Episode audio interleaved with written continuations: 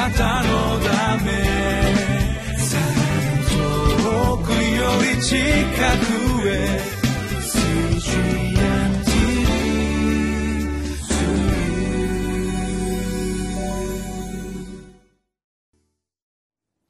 皆さんこんにちは。リビングライフの時間になりました。今日は召された人々に対する確信と神への感謝という題でご一緒に御言葉を学ばせていただきます。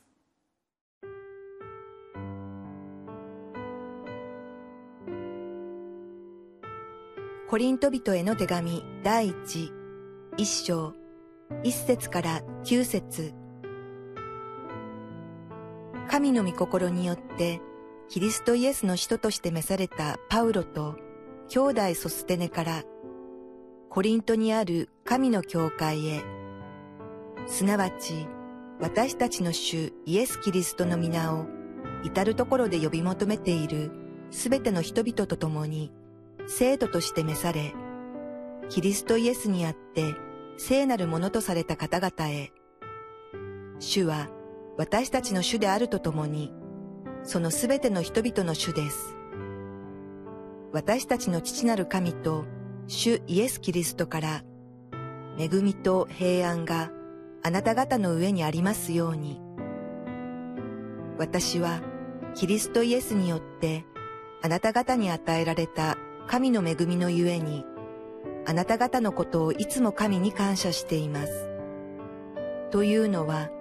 あなた方は言葉といい知識といい、すべてにおいて、キリストにあって豊かなものとされたからです。それは、キリストについての証があなた方の中で確かになったからで、その結果、あなた方はどんな賜物にも欠けるところがなく、また、熱心に私たちの主イエス・キリストの現れを待っています。主も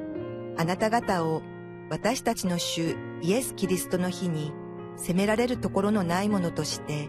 最後まで固く保ってくださいます。神は真実であり、その方のお召しによって、あなた方は神の御子、私たちの主イエス・キリストとの交わりに入れられました。今日の箇所から私たちは2つのことを学びたいと思うんです。まず1つ目のことは私たちが聖なるものとされるのはイエス様を信じる信仰によることだということであります。皆さん2節を見ていただきますとパウロはコリント人への教会の人々に対して聖なるものという表現を使っています。あなた方は聖なるものにされたんだって。でも皆さん私たちはこのコリント人への手紙を読んでまいります時にこの生徒たちの実情を見てまいります時にパウロがどうしてこんな聖なるものとされたなんていう言葉を使ったのかなって不思議に思わされないでしょうか。パウロはここで、まあ、お世辞のような形でこのような言葉を使ったんでしょうか。いいえ私はそう思いません。パウロがここで目を留めているのはコリント教会の生徒たちが行っている行いではなくて彼らがイエス様にあってどのような状態の中に置かれているのかというその存在に目を留めてこの言葉を使ったのではないかと思うんです。聖なるものの聖というのはまさにイエス様を信じたゆえにこの世のものと区別されて神様のものとされたということを表現していく言葉では言葉であると思います。聖なるものとされた。私たちはこの言葉を聞くときにそうだ自分も聖なるものとして生きる必要があるんだ。そのようになることを求める必要があるんだということを意識させられていくんですね。私たちは時に信仰よりも素晴らしい行いを通して自分が聖なるものだと言いやすいしそれを誇りたがろうとするのではないかと思うんです。でも聖書は私たちに教えています。私たちは自分の行いによって自分を清くすることはできないんだということです。あくまでも私たちが清められていくのはそうです。私たちの罪の身代わりとなって十字架にかかって死んでくださったイエス様。このお方を受け入れる時に私たちは聖なるものとして変えられていくんだということを教えられているんですよね。もし私たちがこのような理解に立っていくならば私たちもこの理解に立っているものとして聖なる歩みというものを求めていくべきではないでしょうか。私たちはこの教会においては良いことをします。また証になることをしましょうっていうふうに言ったとしても日常生活の中でもしそれができていないとするならばその言葉が忘れられているとするならばそれは教会と日常というものが分離してしまうんですよね。そうではない。私たちは生きたものとして教会にだけ生活しているのではなくて私たちの生活の場にこの教会から使わされているものとして聖なるものとして歩んでいくことが求められているということを覚えたいのであります。さあもう一つのことです。それは真実な神様を見上げていきましょうということであります。パウロは一章の9節のところで神は真実でありその方のお召しによってあなた方は神の御子私たちの主イエス・キリストとの交わりに入れられましたと言っています。神様は真実なお方である。これは聖書が私たちにたびたび教えてくれることであります。そしてパウロはまさにこの神様の真実というものに立った上でコリント教会の生徒たちと向き合おうとしているのではないでしょうか。私たちはしばしば人の中に不真実というものを見ることがあります。そして私たちはその不真実を見るときに所詮私たちは人間なんだ。神様じゃないんだ。だから私たちは清く生きようと思ったって清く生きれないし愛に生きようと思ったって愛に生きることができないんだってそんな風に言って言い訳を言って諦めやすい。そしてそのところに自分たちが落ち着く場所を作りやすいものではないでしょうか。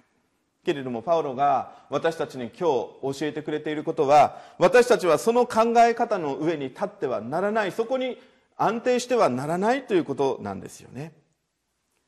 神様に救われたならば神様の救いの恵みを知ったならば私たちはその真実に向かっていくように。いや神様が私たちが不誠実であったとしても不真実であったとしても神様の真実がその私たちを包み込んでくださるんだということを教えているように思うんです。皆さんなんでパウロはこんなことを言ったんだと思いますか？私はパウロがかつてそのように生きていたということの中でこの言葉を出してるんじゃないかと思うんですね。神様の真実を知るまでのパウロはこの自分の真実っていうものを振り回して生きていました。神様の真実によって生まれた教会やキリスト者たちを彼は先頭に立って迫害していったんですよね。しかしその彼があのダマスコの途上で復活のイエス様と出会った時に彼は神様の真実を知るんです。そしてその真実に生きたいというふうに願わされてそして具体的に生きるようになったんです。迫害者から彼は180度方向を転換して違法人の伝道者として生きていったのであります。ですからそういう彼だからこそ今肉の思いによって歩んでいるコリントの生徒たちに対しても神様はきっと彼らにこの真実を知らせてくださる。きっと彼らを変えてくださって自分と同じような歩みへと導いてくださると信じてこの言葉を語ったのではないでしょうか。あなた方の群れの中には確かに問題がある。私はそれを知っている。あなた方はもしかしたらそのことによって自分たちのキリスト者としての自信を失いかけているのかもしれない。これでも教会であろうかこれでも信仰者であろうかと自問自答を続けているかもしれない。でも神様は真実なお方であるがゆえに決してあなた方を見放すことがない見捨てることはない。あなた方を支えてくださってイエス様が十字架において全ての人間の不誠実を引き受けてくださったようにあなた方を真実へと導いてくださるんだとパウロは語りたかったのではないでしょうか。私たちも兄弟姉妹と呼びながら教会の兄弟姉妹たちの中にも不不真実な不誠実な姿を見ないわけではありません。私たちはそれを見るときに傷つきます。諦めます。または争うことがあるかもしれません。でも結局そうやってる間は私たちは自分の真実っていうものを振り回しているのに過ぎないのではないでしょうか。そうではなく私たちが向くべきところは神様の真実なんです。この私たちの不誠実さ不真実さも覆ってくださるその神様その私たちを良い方向に導いてくださるそのお方に向かって私たちは期待していくべきなんです。兄弟姉妹を非難することによって批判することによっては何も生まれません。私たちはその現実を受け止めながらでも同じ群れに同じ教会に導かれたことを感謝しながら互いに許し合いながら助け合いながら祈り合っていくそういう交わりを築いていくことが求められているのではないでしょうか。